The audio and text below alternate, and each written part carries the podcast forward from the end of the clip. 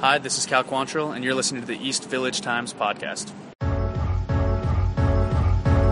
NL West, SD across the chest. Youth movement, really dope ex prospects. Big Willie, leader of the young pups. They hating on us. Watch the youth them jump up. We ain't care, we ain't scared of nobody. The outfield, mad skills, lottie dottie. Austin Hedges throwing out everybody. We at the ballpark, every game's a party. Ignorance is bliss, so we never trip. If the pitching's up the bar, then watch out for the kids. EVT is out here broadcasting. EVT is out here podcasting. Question and answer, James and Patrick ask them. Question and answer, James and Patrick ask them. Padres EVT podcast. Padres EVT podcast. Greetings and welcome to the East Village Times podcast. I'm your host, James Clark, and with me, as usual, is Patrick Brewer. What's going on, Patrick? How are you doing today? Uh, I'm doing well, James. How about yourself? Uh, not doing too bad. Uh, free agency's opening up. Uh, guess we'll some uh, news and notes will trickle in here and there. Um, but we have a special guest uh, this evening. Uh, kind of a rarity on uh, Padres Twitter, someone who be, we've been uh, after for a while to uh, come and uh, talk with us. Uh, Dustin Palmateer is here, uh, or more more commonly known as Sac Bunt Dustin. Uh, what's going on, Dustin? How are you doing this evening? Hey guys, it's going good. Uh, thanks a lot for having me. I'm looking forward to being on the podcast. I listen to it every week, and uh, look looking forward to being on and talking a little Padres. Thank you, man. We appreciate the fact that you actually uh, are one of our few listeners. Um, we, we, we we try to keep uh, people well versed on the Padres, but you know, you are have written about the team extensively for a long time. So both uh, Patrick and I are really pleased to be able to talk to you because uh, we are definitely fans of, of your work, man. I appreciate that. That's that's awesome to hear. Uh, you know, right back at you guys too, and uh, yeah, thanks. No worries, man. Uh, let's talk about your newsletter, man. That's something that's kind of come out within the last month. Uh, both Patrick and I are subscribers. We highly recommend it for anybody that wants uh, relevant, up to date Padre information that's kind of not whitewashed and kind of just in your face and and just you know it's just it's stuff it's beautiful stuff to digest if you're a Padre fan. Uh, give us a little bit of information on your newsletter. Uh, give us a little bit of plug. Tell us where people can find it, and and uh, I don't know how much you want to talk about it. Uh, yeah, uh, I appreciate that. If anybody is interested, you can find out uh, more about it at the sackbuntnewsletter.com. Um, you can subscribe there. It's uh, there's a little bit of a, a sub- subscription cost, but I, hope it's uh, reasonable. And uh, you find out more about it there. Um, yeah, it was just an idea that I, I kind of came up with a few months ago, and I decided to to try it. I t- talked to a few people, and uh, it's been going really well so far. People seem to enjoy it. Um, I, I enjoy writing about the team, and uh, it's it's a it's a it's like I said, it's a subscription. Um, it comes right to your inbox, anywhere from like three to five times a week, kind of depending on the the season. It'll it'll pick up a little bit in the off season, but uh, I just just write about everything Padres from uh, prospects to you know big league players, trades, a- anywhere something different every day, and uh, it's it's been going really well so far. Yeah, no, man, it's it's awesome stuff. I mean, you're you're very passionate about the team, uh, you know, and it comes out in your writing.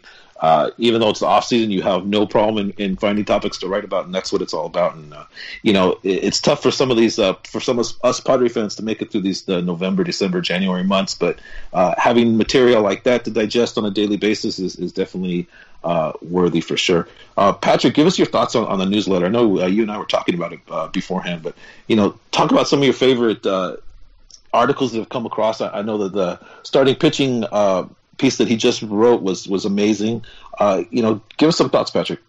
Yeah, I mean, me and Dustin talked about it a little beforehand, before we even started, like, kind of about the process and how it would be a, a pretty solid idea. And I think it's really, it's really going well so far. I really appreciate him doing that because I, I think, I think the the one thing about Padres Twitter is like, yeah, we're all a good community and we all write write pieces, but it's good to actually like monetarily support each other. You know, like it, it gets hard writing about the team when it's it's just a hobby and it's just for fun, but I, I think it's good that Dustin can make some money off it, and I think that that's good for him.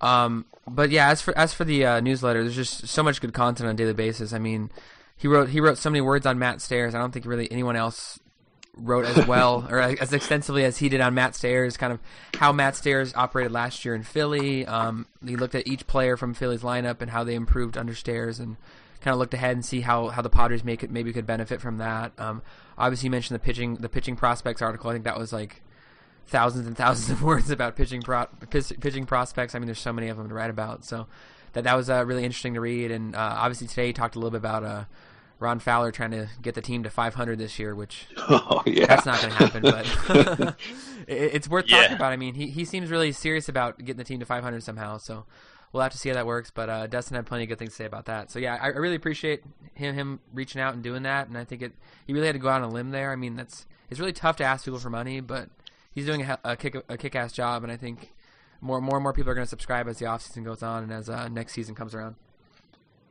Yeah, yeah. I, appreciate I appreciate it, guys. Um, you, you mentioned the pitching article there, and I, I kind of rolled through the, the, through the position player side, and I, I was I was waiting on that one, and I was like, I was pushing it off a little because man, there there's just so many pitchers in the system, and yeah, I think it ended up about 3,500 words, and I think I discussed like 38 pitchers or something like that. But uh, nice, nice. That was a, that was a fun one. yeah, no, there's definitely plenty to write about as far as the prospects are concerned. Uh, you know, let, us you know let's get into the Padres. Let's get into the team itself. Uh, let's do a, maybe a little bit of a, a, review of the 2017 season. Um, your thoughts. Uh, you know, if you've listened to our podcast, Patrick and I were since July or August, we're just hounding the the, the team, the the players, the fans to to realize that a matter of three or four games was going to be the difference in the top three pick, and as it turned out, that was the difference. Um, you know, it's great to see a young team grow and develop on a daily basis, but still, you you do want to earn that extra higher draft pick. So, you know, give me your thoughts on the 2017 season and, and whether or not you thought 70 the 71 win season was uh, was productive. Yeah, I think you got it about about right there. Um, the, the thing with that is they they should have been worse. Like I know you guys talked yeah. about it, and uh, by run differential, they they should have won like you know 59 or 60 games and for whatever reason they just happened to outplay that. That you know Brad Hand Brad Hand probably had something to do with that, and a, a pretty good bullpen, and just some timely wins here and there, and they ended up with 71. And like you say, you miss out on that top that top pick or the top three pick, and that was kind of unfortunate. But there were positives. I, think, like you mentioned, there, there were young players that, that improved throughout the year. Um, you know, Austin Hedges was was solid. Who was great defensively offense needs some work, but um, Manny Margot was was solid all year, and then like guys like Dinelson Lamet just kind of coming out of nowhere and playing really well. So there there were a lot of success stories from that standpoint, but like you mentioned, it, it would have been nice if they could have just won like you know four fewer games and, and got a much higher draft pick next year. But uh, I guess that you know sometimes that's just how things shake out. Yeah, I think for me it it doesn't hurt as much that they have a seventh pick because I mean that's still a solid pick. I mean I think Cal Quantrill was either seven or eight if I'm not mistaken, so it's still a good position. There's there's good players at the top of the board. Um, I think I'm I was more upset that the Giants were so bad and that the Giants got a, a top five pick. Because I mean, who would have thought going into the season that the Potters would be better than the Giants? I mean, I, there's no yeah. one that probably would have put money down on that prior to uh, opening no. day last yeah. year. But no. here, here, we sit, and the Giants are now a, a, top two drafting team, so it's kind of wild. Um, I wanted your thoughts on kind of how you see the, the youngsters progressing, and, and if you thought you saw enough positive development out of guys like Margot and, and Myers and Renfro to, I guess, warrant the team. I don't want to say like they're throwing away a higher draft pick because I mean they did overperform obviously expectations, but do you think you saw enough development to really say I'm glad they won that extra the extra whatever ten games or however many games you think they won extra based on that performance? Yeah, it's it's tough to say because you know those wins came from from all different places. Like I think you look at somebody like Jose or like uh, Pirela, and like he had a big year out of nowhere, and and that was you know he had a two or three win year when you're you're not expecting nothing, and maybe somebody like um, Trevor Cahill with with kind of an out of nowhere year, but then again he he got a nice return in a trade. But but overall, I think like you're saying, um, I think Hedges was was was solid. I, I don't know like if you can look at Hedges in two different ways. Um, if, if you don't look at pitch framing, he, he's kind of like a backup catcher, and if you do look at pitch framing, he's he's worth three or four wins a year. So I, I think the right way to, is to look at you know to include the pitch framing when you're looking at him, and, yeah, and he's yeah. he's a solid player. And Margot, I, I think he was solid. I mean, it's a it's a rookie year, and sometimes we get kind of we get used to guys like um, Judge and you know Bellinger coming on and just just crushing the world as rookies, and that's not how it always goes. So I, I think he's got the foundation to be a really good player. And um, so overall, I, I think you got to kind of just take it as, as, it was. They they weren't quite as bad as we thought, and next year they'll probably be somewhere in the same area, maybe maybe a little bit better, and they won't quite get those high draft picks, but hopefully along the way they're they're they're you know they're auditioning enough of these young players and they're, and they're improving over the year that it, that it works out okay. I mean, with, with a 81 win record, they're going to have an even worse draft pick next year, right? That's right. Yeah. I actually Yeah, want to talk. you- Go ahead, James. No, you. I mean, you just you you said it brilliantly in, your- in your newsletter. I mean, you never want to have 500 as your goal for for for major league team. I mean, your goal is either World Series or sadly earning a higher draft pick, and, and those are the, those should be the two priorities. Uh, a 500, you know, I'd, I'd love to see this team progress, but progressing in stages like that is not going to be detrimental. Is going to be detrimental to the future of the team because we want to hoard those draft picks. We want to grow talent. I mean, the majority of the, the talent, uh, quality talent on this team is still 17 to, to 20 years of age. So it's going to take a little bit of time for them to reach the major league. So I, it, it is what it is. Being a Padre fan, as long as the three of us have been, we, we are definitely uh, happy and, and positive that the team is swinging in the right direction. But it's it's still a it's still a process that, that needs to be developed. Right. Yeah, I mean, it's definitely something we have to wait for. I mean, I know we've been waiting for a long time, but I, I think there's nothing bad about saying that the team needs to progress slowly, though. I mean, if you look at the Astros, they won pretty much what 50 games three years in a row, like in the 50s, and then they moved to mm-hmm. 70 in t- 2014. Yeah. And they were up 86, then 84, then they obviously got to 101 wins this year in the World Series titles. So I think there is some progression to be had. I think obviously you don't want to aim for 500. You want to say like we want to go from 70 wins to a, a playoff contender. That's like a mid 80 win team. So I think that's probably the more realistic goal. And I want to say 2019. So I think this year I could probably see low to mid 70s wins, and then maybe next year, I mean 2019, getting closer to the 80s and then go from there. I think it has to be a, Yeah. a progression. I mean, you, you rarely see teams jump like 20 wins, uh, 20 to 25 wins up. I mean, the Minnesota Twins obviously that this year. I mean, I think they won 59 in 2016 and they won I want to say 83, 84. So that's obviously a Yeah. pretty substantial jump, but it's kind of hard to count any team to make that much improvement in one year, even though the Potters have so many prospects that could all come up at once and really change the um, complexion of the team. But I actually wanted to talk to I actually wanted to talk to Dustin about um, me and James had a brief discussion on the the awards, the the final three um, for each award. So Rookie of the Year, MVP, Cy Young. Um, so Manny Margot was obviously a bit of a snub. I wanted your thoughts on, on if you think he was more deserving than perhaps Josh Bell. Um, I think Cody Bellinger is probably everyone's pick to win the award, but I think there could be an argument to be made that, that Manny Margot should have at least been in the consideration there.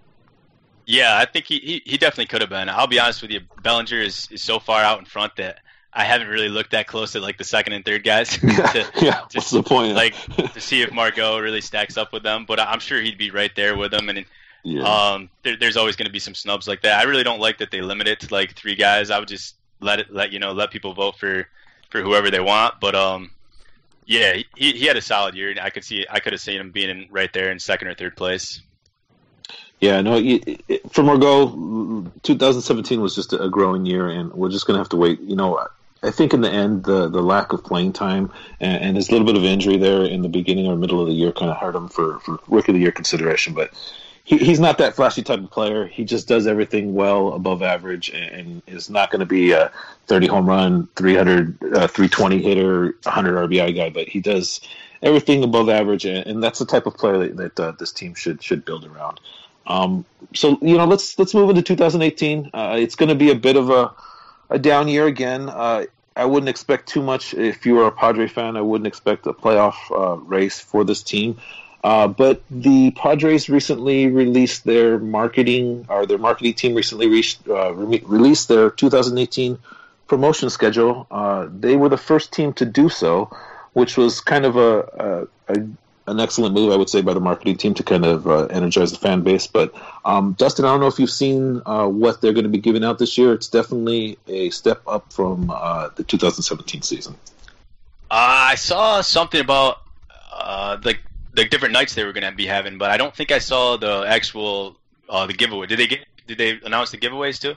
Patrick, Patrick, in, inform us because I know I know you were all over the, the giveaways. No, it's kind of weird. They didn't announce. Um, yeah, they didn't announce the actual like giveaway nights. What they actually did release right. was the they're doing like special theme nights with giveaways. So I think my understanding is it's like a special sort of ticket. You have to like I think you're paying more basically for whatever it is. So they haven't actually released the actual. Yeah, this, um, this not the actual. Yeah, Yeah, but, but, I, it's in uh, addition to that, which I think is I think is a good start because they've obviously gotten a lot of criticism for having poor marketing and they're not drawing fans very well. They're not getting people to come out to the ballpark, especially when the team is so bad. So I think having this extra promotional schedule on top of the one they will release, I think that's a good step forward for them. Um, I, I, think it's something that the marketing team can be proud of. I, I'm, I'm, we have to wait and see how it actually works out, but I think it's definitely a good step forward. I think it's going to get more people to the park, and, and I'm willing to see um, give them a chance to see how this works out going forward. I mean, there's some good giveaways for these theme nights. I mean, me and James were talking on the last podcast. There's like some cool Tony Gwynn, a Tony Gwynn throwback replica jersey on way back Wednesday. Some other cool like replica stuff. Um, some some cool merchandise. I, I think it's some, some cool stuff. It's it's a good start for a team that's kind of gotten such a bad rap for their poor marketing. I don't know what you think about that. Yes. What, yeah, but well, let me just say something real quick. When I see the Padres release something like that, the Padres are, are a secretive team. You got to read the line, read between the lines with with the Padres. When I see something like this and a boost in the 2018 promotional schedule and, and more things, to me that indicates this team's going to be poor next season. And you just if that's just the writing on the wall. Uh, they're going to try to compete. They're going to like Fowler brilliantly put it on on the, the airwaves. They're going to attempt to finish 500, which is asinine in itself to say that over to the fan base, but they're it's all about cultivating the youngsters. Quantrill, Lauer, Tatis, Urias, they're, close. They're they're probably going to get cups of coffee here and there in, in 2018. So there's some things to be look forward to, but the team is not going to compete next season. Anyone who has anything to do or any knowledge of this team knows that they're just not going to compete this coming season. So when you see the marketing team uh, jump out and and throw out their giveaways and, promotionals, to me that's just an indication of, of a slow season. I wouldn't expect any anything on the free agent market. I wouldn't expect them to spend anything more than a couple million per se- per year per per player, and I wouldn't expect them to, to do that on a on a multi year level. Yeah, no, I, I agree with what uh, both you guys are saying, and and getting back to the to the giveaways, like uh, Patrick was saying, like I think anything is better than kind of what they've had over the past few years. It seems like they just kind of recycle the same the same stuff, and it's not really that um, exciting or fun or yeah. different. And um, I think a lot of fans just want something a little, you know, have some creativity and uh, mix it up a little bit. And I know there's there are a number of other teams, and, and not just like the the kind of small market teams, but like the Dodgers and, and the Red Sox and the the Yankees, and, and, they have really creative marketing, you know, ideas and giveaways. So I, I hope they can keep moving in the direction towards more of that stuff. I think it'll bring people out to the to the park, and it'll help you know create younger fans and, and more fans and stuff like that. So I don't see any reason not to do that, especially in a year that, like you mentioned, is probably going to be a, a rough year on the field. Yeah, I think it's definitely true that this may be an indication that yeah, the year's going to be rough. But I think with if you look at what they've done in the past few years, when I mean those years were also going to be rough, they didn't really do as much, and it's good to see them. They're kind of getting out ahead of it. They're the first team to release any sort of promotions at all. So I think that's a, a definitely a good development for a marketing team that's really struggled to really gain fans' attention. I mean, there's been so much criticism of them. Fans aren't coming out to the ballpark. I mean, sure, it's a great stadium, it's a beautiful city, but there's so many other things to do in San Diego. The team is pretty crappy on the field. So you have to do what you can to get fans out. I think this is a definite step in the right direction. Um, okay, I want to I want to get back a little bit to uh, Padres on the field. Um, obviously, you wrote a, a, a, lot about Matt Stairs, I referenced before. I wanted to get your thoughts on that hire and if you think he can bring to the team what I guess Alan Zinter couldn't. Uh, I think I think it's tough. To, it's tough to say with hitting coaches. It's like I like I wrote in the article, it's kind of tough to separate the performance of the players from the performance of the hitting coach. But I, I do think the results in Philadelphia were, were really solid with him. Uh, I looked, like you mentioned earlier, I looked at the the the players' preseason projections and then compared it to their performance, and most all of them improved across the board. And uh, I think a lot an on base percentage, almost every every Philly did better than their uh, projections. So I think he's going to try to instill having good at bats and getting on base and I'm not saying that I'm sure Alan Zinter was doing that as well, but maybe it's just a different way of communicating it with these guys, or just getting somebody else in there that can kind of help kickstart some, some players. And uh, so I think from that perspective, I really like the hire. He he didn't really get like fired in Philadelphia or whatever. Their manager got fired, so he was kind of left in limbo. So I think he's a guy that had a really a really solid first year, and he could be a good coach and maybe last a few years as a hitting coach in San Diego. I know they've they've gone through a bunch of them over the last few years in the in the Petco era. Yeah, I think they'd really like him to be um, sort of the guy that sticks around long term. I don't think they want to keep switching hitting coaches every year or two years. I think that kind of gets old. I mean, being a hitting coach is all about communication. I mean, communicating with the players and getting them to buy into what you're selling. I mean, if you tell a guy to adjust his swing this way, he's got to believe that you actually know what's best. I think it, it, helps that Stairs played so many years in the big leagues, and he obviously played one year in San Diego, so he's somewhat familiar with um, the city at least, and obviously he's familiar with baseball. I mean, he's played so much, hit so much that I, I think he's going to have a positive impact on the team. Um, I'm not ready to say like the whole team's going to turn around, the offense is going to be great because at the end of the day, hitting coaches don't really play that much of a role, but um, it's going to be interesting to see how that plays out in his first year uh, in town. Yeah, yeah, yeah. If I'm Matt Stairs, I'm definitely renting in San Diego instead of owning a home. yeah, that's probably a good call considering uh, how, how fast least, hitting coaches get run out. Yeah, at least for a, a, year or two. Yeah. Yeah, yeah, yeah. If he can make it that long, Jesus, yeah, it's been a kiss of death around here. Yep. um. All right. Let's let's get into some minor league stuff. Uh, that is what everyone wants to discuss. That is what the team is all about right now. Um, you know, it's got to be exciting for you um, writing about the team and seeing the excess of minor league talent they have now because you know you were here in in the in the barren days where there wasn't much to write about there wasn't much to see. Uh, i mean the top 30 list five ten years ago on the padres was was pretty tragic. Um, i'd like to talk in particular about the influx of latin talent that aj preller brought with him uh, since being named the the manager, uh, general manager of the team. Um, give me your thoughts on all the young players and, in particular, all the uh, Latin uh, players.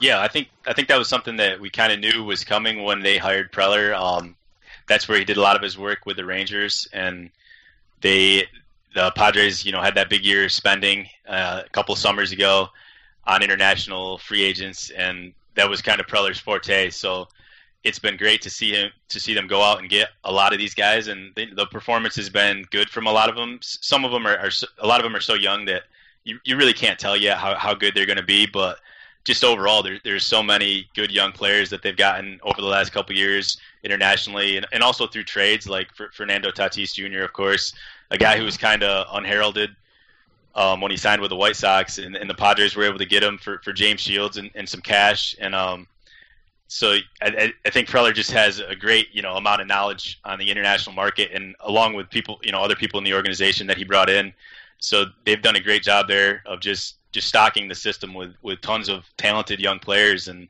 uh, I mean I, I, would guess that they have the most you know teenage prospects, the most good teenage yeah. prospects of, of any of any team in the in the league. So it, it's going to be interesting to see how they perform over the next couple years when we get a better sense of you know how good they are when they get to the higher levels, full season mm-hmm. ball, and mm-hmm. you know single A, double A. So it's it's really going to be fun to watch. Yeah, you know, I'd, I'd love to to bend your a little bit on Fernando Tatis. Um, talking about him uh, as far as what you believe uh, his future is uh, in 2018. Uh, do you think he's going to start in Double A uh, San Antonio? Do You think that's a given already uh, for the for him? I, th- I think it probably depends on you know how he does maybe the rest of this winter and then into into spring. I think okay. we'll get a in the spring training and stuff, we'll get a better idea where they plan to start him. But I think there's a good chance. Um, I don't think they would have moved him up like they did towards the end of the year if they if they weren't kind of planning on maybe doing it permanently. But at the mm-hmm. same time, they, they might start him back in uh, Lake Elsinore and, and kind of slow it down a little. Yeah. Um, I don't think you know there's no reason to really rush it with him. But at the same yeah. time, if he keeps playing the way that he did last year, then they'll probably keep you know keep kind of challenging him. They they want to keep challenging him and I think the future is really really bright for for Tatis, and um, I wouldn't be surprised if if he made it to the majors next year as a September call up, most likely. But um, uh-huh, uh-huh. obviously, depending on how, how he does throughout the year. Yeah, no, he's he's been been excellent, and uh, you know he's on the fast track. But you you said it brilliantly. You you, you know starting him in Double A this coming season, you know, Patrick and I have had this kind of debate or discussion about it. I, am I still still tend to believe that he's going to start in Lake Elsinore for some reason. I just have a gut feeling. Um, I'm still a little concerned about him defensively. He's made uh, six errors in his last five games in the Dominican Republic. So you know, I, I don't want to become a Fernando Tatis basher like uh, Patrick is a Wil Myers basher, but whoa, um, I deny everything. I just, want, I just I just want people to to to understand that this young man is 18. He's played above his head so far. He's he's he's got a great future, but I think the team is going to have to just you know, take it easy on him at this point. And you know, I, we'll have to see how he how he develops in spring and how he's able to develop the rest of the winter. Uh, I mean, he, it's still you know he's played sporadically for the Dominican team. Um, you know, I mentioned the defensive issues. Uh, the majority of his errors have come in the last five games. Like I said, uh, before that, he played pretty clean defense. Uh, so, you know, it's just about consistency. And you know, I don't know. I'm I'm just a little concerned about Tatis. I don't want fans to get you know already proclaim him as the next next Bryce Harper, the next Mike Trout, and then be disappointed because every player is an individual, and um, we're just gonna have to wait and see who he is. And, and, you know, I've been pleasantly surprised by by everything about him. I mean, his speed is is phenomenal. Um, but give me your thoughts on on Tatis in particular. Um, I'd like to hear or whether you think he's going to be able to stick at shortstop. Uh, yeah, I, I mean, I'm not like a, you know, I haven't seen him in person too often. I actually tried to see him last year, and he didn't play that game. Oh, I was I know. out, I was out in uh, at a Fort Wayne game, and I could only, I could only see one game, and he, and he didn't play. so I was Yeah, I remember about that. that. Yeah, that was, that was a, a saga. yeah, But, uh, but um, I think he can because I, I just think you know just from seeing him on video and from from reading different scouting reports and, and stuff that people that have seen him, I, I think he has the tools to, to stick there. He's got a good arm. He, he's got good range. And the thing that would most people think that you know that he might have to move off the position because of his size. Um, there, there's a lot of guys in the majors right now who are, are really big, so I think the shortstop position is kind of is kind of changing, and, and I think some people think back to that kind of that five ten or five eleven shortstop, the, the little guy that with uh, you know the, the quick feet and the quick the quick movements, and now it's with the with shifting and stuff like that. You can kind of disguise a guy there if he's if he's solid, and I I think Tatis can be good enough to, to stick there for at least a, the, a few years into his career and kind of see where it goes from there. But yeah, I, I think there's a good chance he, he he he sticks there for a while. nice, nice. I mean, I think it's I think it's pretty it's pretty apparent that James just wants Tatis at Elsinore so you can watch him. So just gonna throw Okay, it that there. might that might secretly be my my my goal or my ambition. That's your you know, end- I'm not going to deny end that. I'm not going to deny that. That's totally that's totally fair. I don't want to fly all the way to Texas to watch him play. Yeah, just a couple weeks, Padres. Just, a couple I, weeks. I just need to see like two games and I'll be satisfied. yeah, Yeah, yeah, no, that was that was that was what what I wanted as well. But to, to James to James's points about kind of pumping the brakes a little, like I I, under, I totally understand that. Um, he, he is really young. There's there's really no reason to, to rush it. He's really only had one full season of uh professional baseball, so Mhm. you, you know there's still a lot of stuff that he can learn in the, in the minors, and there's really no rush to get him to San Diego and, and kind of put him under that spotlight. So. uh, That's totally fair, kind of fair point to, to slow it down a little, let him work on some of the, the smaller aspects of the game, his footwork, and just kind of making plays consistently, like you mentioned at short, and you know running the bases and all, adjusting to, to better pitching. So th- there, there's a lot that he can work on. I think the the, the talent is there for him to become a, a star player, but Oh, we'll, yeah, see we'll, we'll see how it goes for sure. definitely. Yeah, I mean, let's just say Fernando Tatis is not Carlos Correa, Mackenzie Gore is not Clayton Kershaw, Luis Urias Yeah. is not Jose Altuve. We need to just wait and see how these guys turn out. I mean, I'm hoping all three are stars, but yeah. when they're all 18, 19, 20 years old, you just need to, to chill and, and wait for them to develop and hope for the best. Um, Yeah. So we've obviously uh, James dropped his top 100 prospect list uh, this past week at EVT, so I figured we'd talk some prospects. Maybe maybe we could do a top 10, us three, kind of updated list based on 2017 performance. Um, I know James had Jorge Ona at number 10. Uh, what are your thoughts? Uh, any names pop into your mind, Dustin, for number 10? Uh, well, first of all, I want to say you know, congrats on James on finishing that. That's that's uh, Yeah, how many words tremendous was that? undertaking. Uh, twelve thousand. Oh Yeah, my that's- gosh. I don't think I've ever written any any article quite that long. So that that's a that's a great job, and it, it's crazy Thank that you. the that the system has you know enough prospects to where you can do that and Yeah, and not really run out of names. You- No, you it- the- yeah, that's and that's really how it started. I, I did initially did a top fifty, I think two or three times ago, and then I had no problem doing that. And there was 10, 20 players that I left off that I thought deserved consideration. So Yeah. it grew into a top hundred, and, and there we have it. So it's it was a it was a little bit of a uh, an ordeal, but I, I'm glad you appreciated it. Thank you so much for the the comment. oh yeah, no problem. But um, on on Ona, I think I think he's he's solid. He would be right in that area on mine. I would think. Um, I actually did see him out out in uh, at the Fort Wayne game, and Mm-hmm. I, I am I am a little concerned just about kind of his defense, like and his, and his speed. I think I think it's going to come down to his bat, and it, it's always kind of dangerous when you're when you're relying too much on a prospect's bat to to Mhm. carry him. But I'm hoping that, that maybe he can get a little bit, um, you know, a little uh, trimmed down, maybe and work on his speed a little in the off season and, and work on his defense. And, and and I know he was more of like a five tool prospect when he kind of first came onto the scene, so maybe he can get back towards that and uh, really take off in different areas of the game. Yeah, no, he's uh, he's definitely has some issues with uh, defensive. I've seen some route taking questions. I mean, for a twenty year old, it's it's tough to judge him. I mean, he's obviously still growing, still learning and adapting to the position and to playing uh, professional baseball. So, but he's got a great upside. He really does. Right. Patrick, did you have a top or did you have a number ten? Um, I'd probably I'd probably agree with either uh, Ona or Naylor, depending on how you want to order them. I think both are at that back of the ten um, spot. Um, for me, Naylor maybe could be even a little higher, although I think he's still got a bit to prove. Um, obviously, he's doing well in the Arizona Fall League. That's that's really a, a positive sign for him. I know there's some some people have issues with his weight and think that could be a bigger issue long term.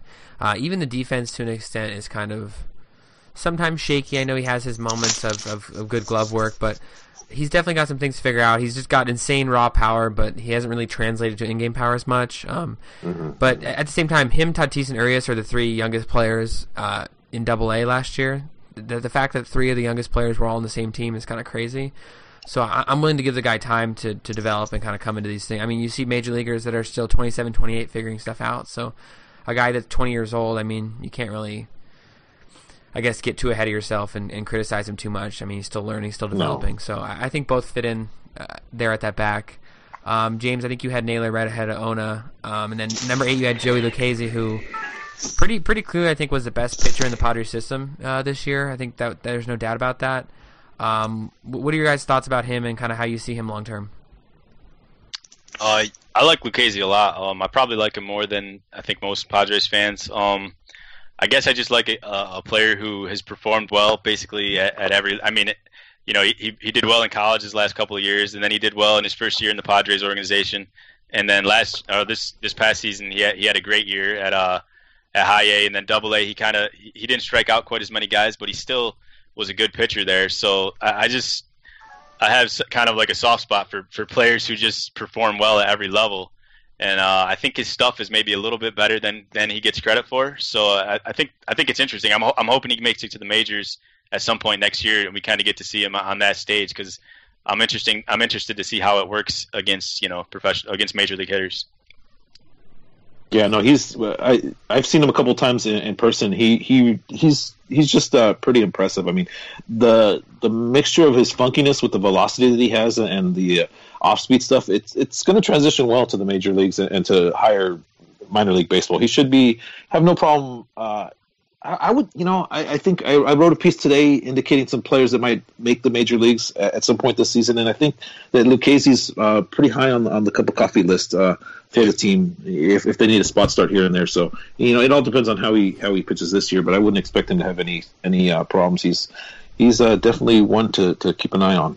Yeah, I think the fact that he outpitched Cal Quantrill, Eric Lauer, Jacob Nix, I, I think that, that puts him in line to to probably debut this season if he continues to pitch that well.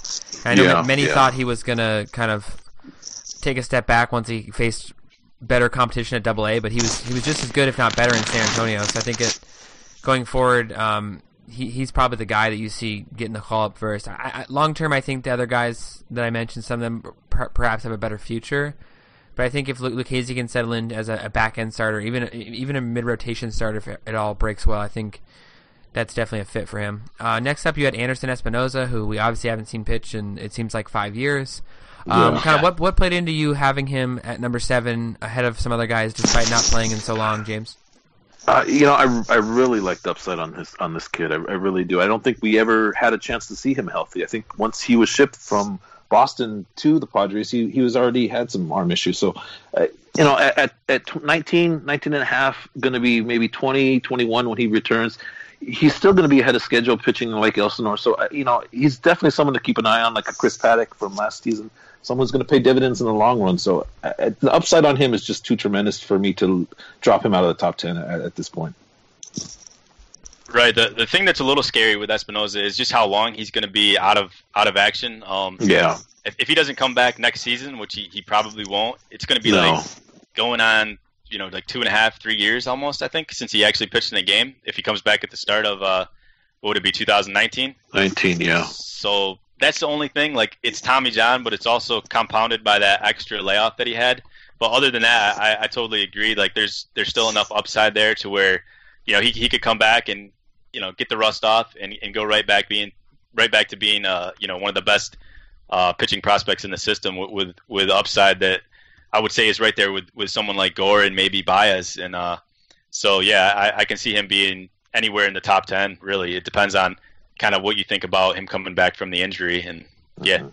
I think the beauty of it is that now that there's so many good pitching prospects in the system that really weren't there when Espinoza was first acquired, that I think it, it makes it a little easier to stomach his injury. and- Yeah. Exactly. You don't really expect Right. anything from him, and if, if it works out and he becomes an ace, I mean, he's just another name to add to the pile. And if he doesn't work out, that's fine too. I mean, there's so much talent there. And right when the injury happened, like when they announced he had Tommy John, I was like, this is why you accumulate so much talent because pitchers Yes. break, and there's really nothing you can do to stop that from happening. So if you can do whatever you can to ensure that you have as much talent as possible and you can weather that storm, I think that's really what you need to do.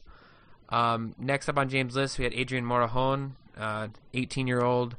Uh, had his moments uh, this year. He pitched in Tri City, pitched in Fort Wayne, had a little struggles in, in Fort Wayne, but overall he showed great command. He was a, a great command pitcher. Um, showed a lot of a lot of development, I think, for an 18 year old uh, pitching in ma- or professional baseball in, in America for the first time. Uh, Dustin, I wonder your thoughts on uh, Morejon and kind of how you saw him develop this year.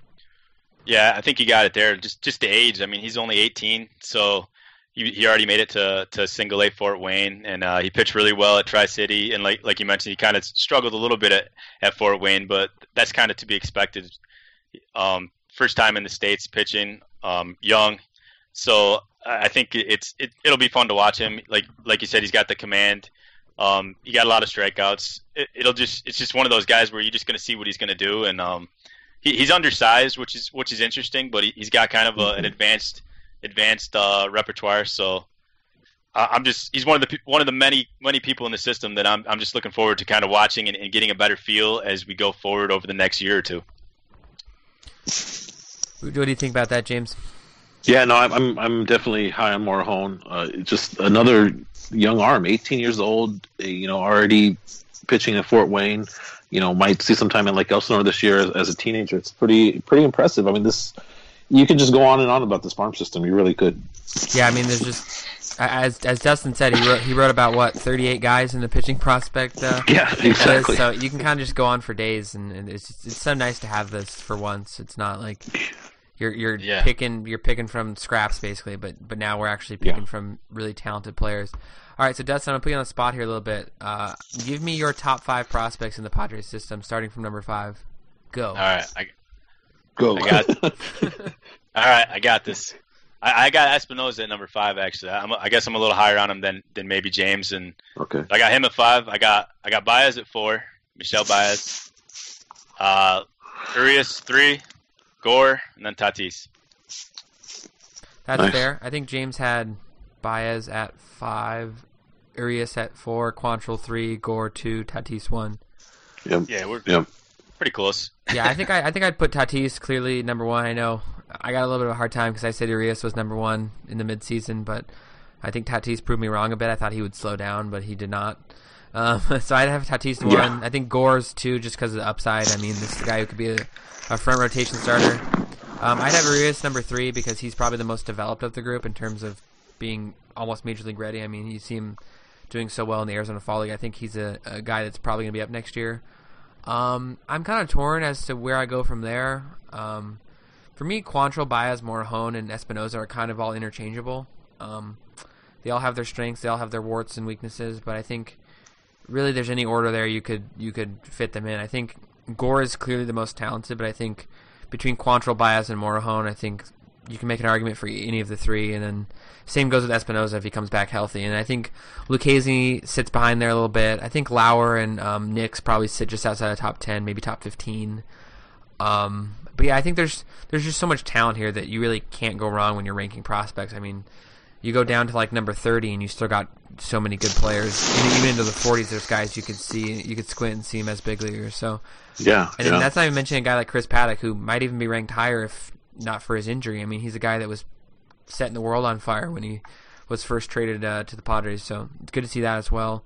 Um, yeah, just I can't stress enough how many good players there are to watch on a daily basis in the system. I mean, every night when we were writing those uh, farm pieces, it was just like there's just so much to write about. So many players. It's just it's hard to keep up. Honestly, like I found myself watching more missions and Chihuahuas games than Padre games because it's just so much more intrigue and just so much more to watch. And it, sometimes it's hard to watch the Padres, and I think that's a Yeah. total fair point of view to have. I think it's the uncertainty of these prospects and not knowing who they are and who they really will be is what uh, intrigues us all. Because you know we can all write about what their upside is and what their ability is, but no one really knows. I mean, they could flame out just as easily as they could come out of nowhere. Uh, people that I have 60, 70, 80, 90th on my prospect list could be uh, Major League Baseball All Stars. So you know that's the beauty of the game and why we love it. it, it it's it's something that's just it's it's a beautiful sport and it mirrors life.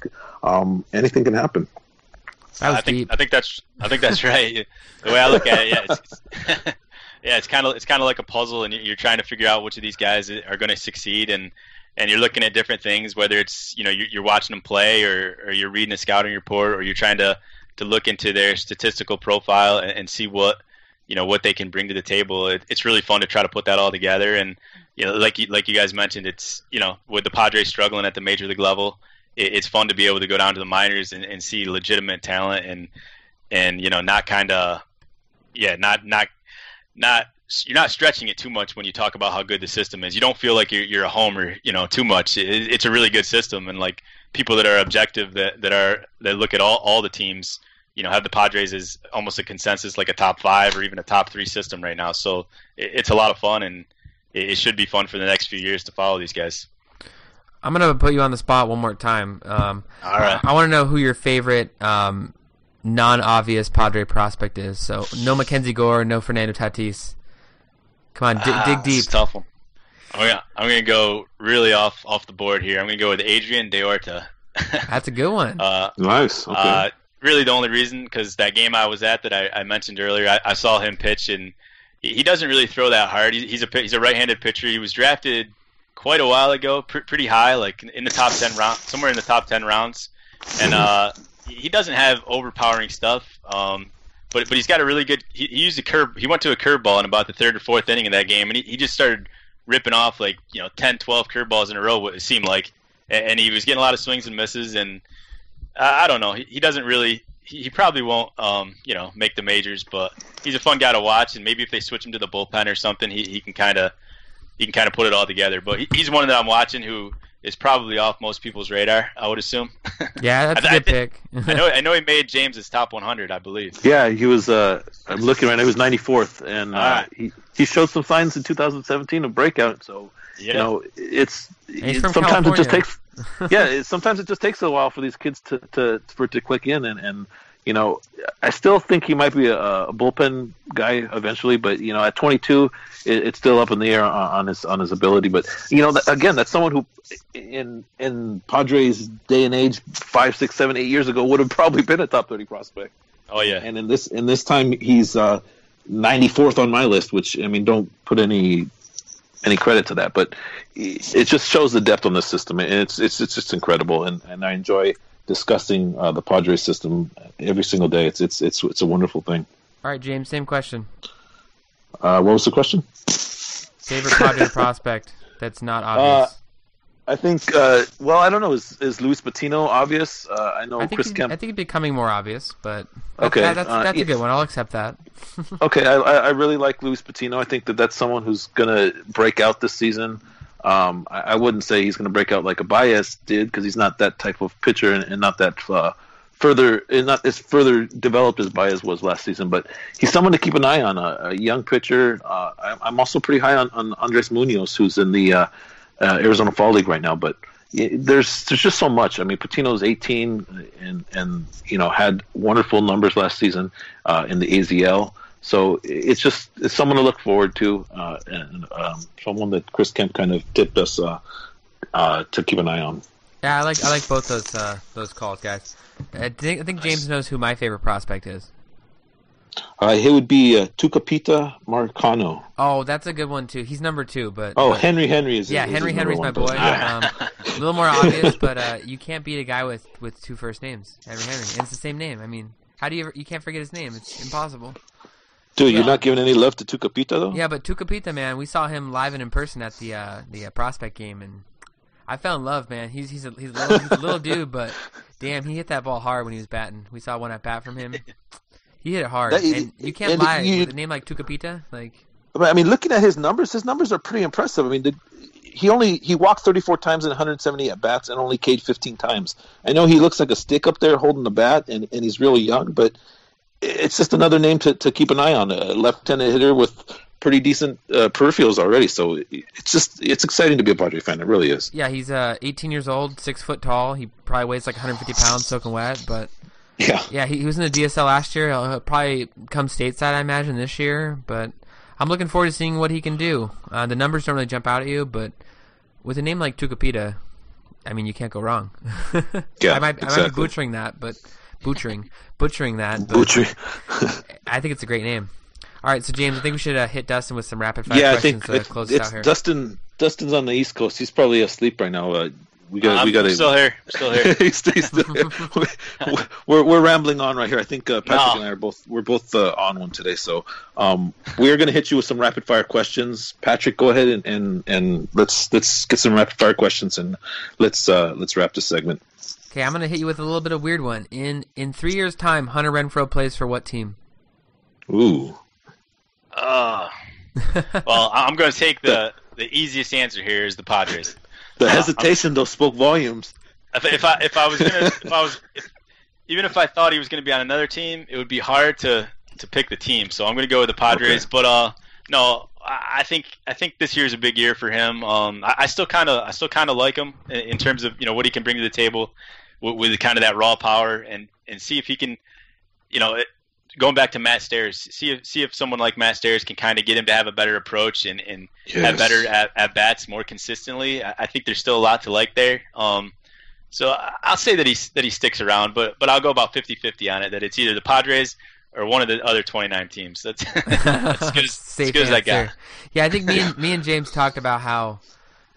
I mean, I- I said I don't. I don't really care who Matt Stairs talks to as long as he just focuses on Hunter Renfroe, Wil Myers, Austin Hedges. I mean, the rest of the team, I could care less. But those three guys, I think, are, are critical, and this next year is going to be very critical to all of their development and kind of where those three fit in long term. I think Hedges has a role regardless because, as you said, the defense is just so outstanding that you can't really not start him every day, even if he's batting like 200. But I think it's important to see how he develops, how Myers develops, how Renfroe develops, and I'm hoping Stairs can uh, make a positive impact on those three in particular.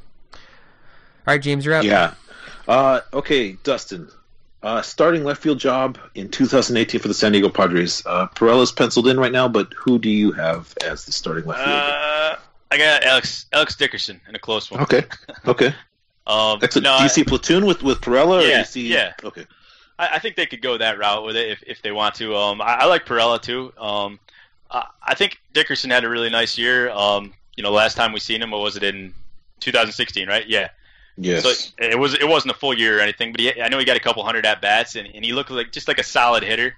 So I'm interested to see what, what he can do. Um, but uh, Pirela was really good too. So if they kind of platoon him, I, I'd be fine with that. Um, I I just got a feeling that Dickerson, if he's able to to stay healthy, that he might be able to kind of take advantage of the new environment in baseball where where the, the where the ball is flying, and you know he makes enough con. I think he had like a 15 percent strikeout rate that year, which is pretty impressive. So I'm hoping he can make good contact to kind of run into to a bunch of homers and, and maybe put together a surprise year next year. So I'm going to go with him, but it, it's up in the air for sure.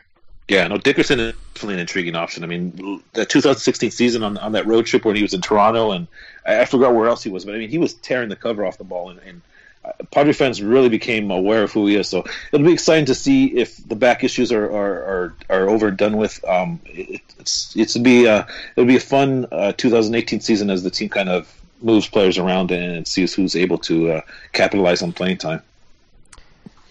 Yeah, Patrick, uh, you are up. Anything else for rapid fire? Um, I, I have a pretty good one here. Um, Okay. if if I had to ask you, uh, Dustin, what's the?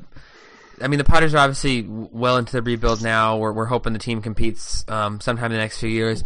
What is your biggest position of concern right now? Like you look at this position and say, I'm really not sure where this player is going to come from. Like who's going to be that starter on the next good Padres team? Wh- which position do you think that would be?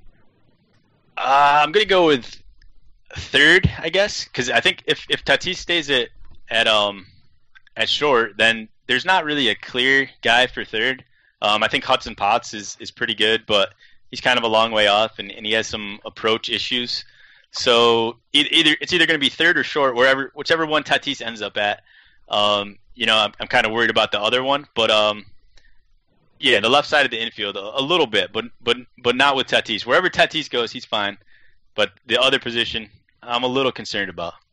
Yeah, I definitely agree with that sentiment. I mean, Padres have quite a few young infielders throughout the system. I mean, you got Gabriel Arias, Justin Lopez, Yeah. um, Luis Almanzar. The list goes on. Um, so maybe some of those guys end up playing third base eventually. But given how young those guys are, I think it's so far off that realistically, you hope the Padres are competing before any of those guys are up, unless those guys all fly through the system, a la Tatis and Urias, and kind of make it up to the majors by the time they're 19, 20. So I I think I definitely agree with you. The third base is pretty much the only real position where you don't really right now see a fit. Um, Hudson Potts, it'd be nice if he can continue what he did in the second half of last year and, and keep moving forward, but he's still young. It's hit or miss. I mean, he's he's in low A ball. He still has three levels to climb before he even gets to the big leagues. So it's going to be interesting to see how that plays out. What are your thoughts, James? Yeah, it, it, it's um, just it's it's a question that, that uh, is going to be answered in time. I mean, these guys are all young. Uh, you know, we spoke about the majority of the prospects are are teenagers. So I, I like Potts a lot. I like the fact that he's been able to consistently barrel up baseballs, but his plate discipline does need does need some help. But you know, 20 home runs for an 18 year old in uh, full season ball is something to to definitely hang your hat on. Uh, you know, we'll, we'll just have to wait and see. Um, let's move into some modern or some some uh, current Padre talk, uh, and in particular some trade talk. Um, Dustin, do you see Jan Solarte being dealt by the team this offseason? I think I think there's a good chance. Um, it's tough because I don't I don't I think they would want to clear room for him uh, like at second and third where they can play play guys like Spangenberg and uh, Asuaje. Um, I know there's some talk about having him play shortstop, but um, I don't think that would go too well. I mean, I, I really wouldn't mind it. I think you guys were talking about it on one of your recent uh, podcasts, but Mm-hmm, I I just don't know if they would if they would be able to go through a whole year with him playing short. It would just get kind of ugly at times, I think. Yeah, but yeah. um, so if they don't do that, I, I would think they'd want to trade him and, and see what they could get and kind of clear room for the for the younger guys to play. So I, I'm going to say there's a you know there's a pretty good chance that they trade him, but he could also stick around. It's it's 50-50.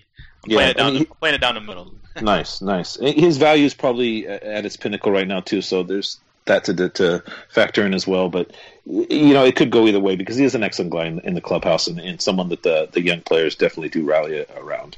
Right. Uh, Patrick, uh, last uh, rapid fire for Mister Palmateer before we let him out of here. Uh, I'm gonna give you an easier one. Uh, I'm just gonna get, I'm just gonna ask for a percentage chance that Brad Hand is traded before opening day 2018.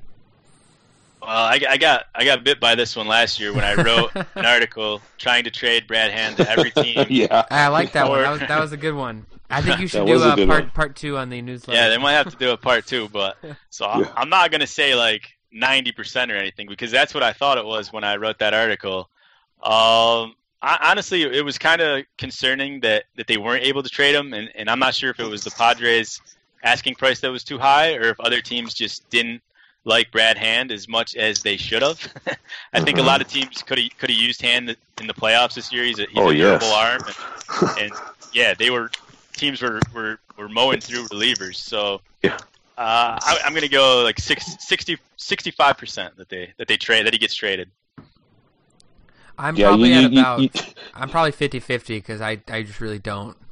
I don't trust Ron Yeah, you- Fowler at all. He really, he really made me feel like they want Brad Hand to be a part of the next good team, which doesn't make any sense. But at the same time, it, it makes me nervous. So I don't feel comfortable saying anything other than a coin toss. Yeah. Yeah. All right, I'm I'm down to I'm down to 55 percent. yeah, seriously, you, you you never know with with, with Preller. I mean, he seems to always do the opposite of what uh, the norm is, or what everyone the consensus believes will be done. So I mean, Dustin, just they're, have to they're going wait to and go 500, so they need Yeah. Brad Oh, Hand yeah. for that, obviously. yeah, exactly, exactly. Um, all right, Dustin. Well, you know, thank you so much for, for coming on. Uh, we ran a little over with our time, but I, I, we enjoyed uh, speaking to you, man. It was it was a good time, and uh, you know, please do not be a stranger. Uh, we would love to have you on the show again. Oh, thanks a lot, guys. This, this was a lot of fun. Uh, I appreciate you having me, and yeah, anytime, just just let me know. I'll be on again. That, that excellent, excellent. So everyone, definitely check out Dustin's uh, newsletter. It's well worth the couple of dollars that that that, that, uh, that you charge. You don't even think about it. Uh, It's not even a, a, burden at all. I mean, just the, the content that he's bringing and, and just the love that he shows in, in his work is well worth the money. So support support, paid content content and, and support Dustin for sure, man. Yeah, for those who for those who don't know, uh, that he's uh, the sackbuntnewsletter.com, right, Dustin? That's right. If you'd like to subscribe, he's Sac Bunt Dustin on Twitter. Obviously, I'm sure pretty much every Padre fan I think already follows you. You're you're one of the best follows on Twitter for sure in terms of uh, Padre land. So really appreciate you coming on. Um, as we said, please everyone subscribe. It's well worth the money. I mean, really the first article pays for itself, and you're and you're just all it's all free and good from there. So Yeah, de- definitely worth the money. I'm glad to hear that, guys. Thanks a lot. Thank you, Dustin. Have a great night and uh, go Padres, man. See you guys. Go Padres. Well, there you go, folks. It was uh, awesome to talk uh, to Sac Bunt Dustin, uh, someone who's kind of been uh, hesitant about coming on and and, uh, and doing a podcast, but we finally were able to wrangle him, and uh, it was nice to be able to talk to him, Patrick, wasn't it? Yeah, it's really nice talking to Dustin. I mean, I've talked to him plenty on Twitter uh, throughout the la- throughout the last few years. I've been on Twitter and kind of really been getting into Padre baseball. So it's nice to Yeah. actually uh, talk to him, put a, put a face to the name. Um, it, it, it was a great conversation. As we said before, please subscribe to his newsletter. I cannot recommend it enough. Um, definitely worth the money. Uh, always good content. Uh, Dustin's Dustin's a good guy, and, and uh, he deserves the subscription for sure. Definitely. Well, thank you, folks, for joining us. Uh, this was episode 70 of the Padres East Village Times podcast. Uh, we had a great time doing the show. We ran a little over. Apologize for that, but I think the, the content was well worth the extra 10 or 15 minutes. Uh, Patrick, you want to take us out of here? Yeah, we're hosted on uh, Podbean. You can give us a, a follow on there, review. Uh, we're also on Twitter. I'm Patrick Bruin 83. James is EBT underscore news, EBT underscore J Clark. As I said before, Dustin is Sac Bunt Dustin on Twitter. Uh, the sackbuntnewsletter.com is where you can subscribe to his newsletter. It, it's an email subscription, so every day you'll get an email or every other day, depending on when he writes. Uh, email right in your inbox. You can read great, great material, great pottery stuff Yep. every day. Uh, Yep. Definitely, definitely well worth it. Um, that's about it. All right, folks, thank you so much for joining us. Uh, we will be back next week with a couple shows, hopefully. Uh, look for that. Uh, go Padres, and we will definitely keep you up to date on any and all Padre um, news and moves that are made uh, in the winter as the winter leagues uh, start to heat up, as the hot stove starts to heat up, and winter baseball is uh, in full effect. Uh, thank you so much for joining us. East Village Times podcast is signing out. EBT is out here broadcasting. EBT is out here podcasting. Question and answer, James and Patrick ask them. Question and answer, James and Patrick ask them. Padres EBT podcast. Padres EBT podcast.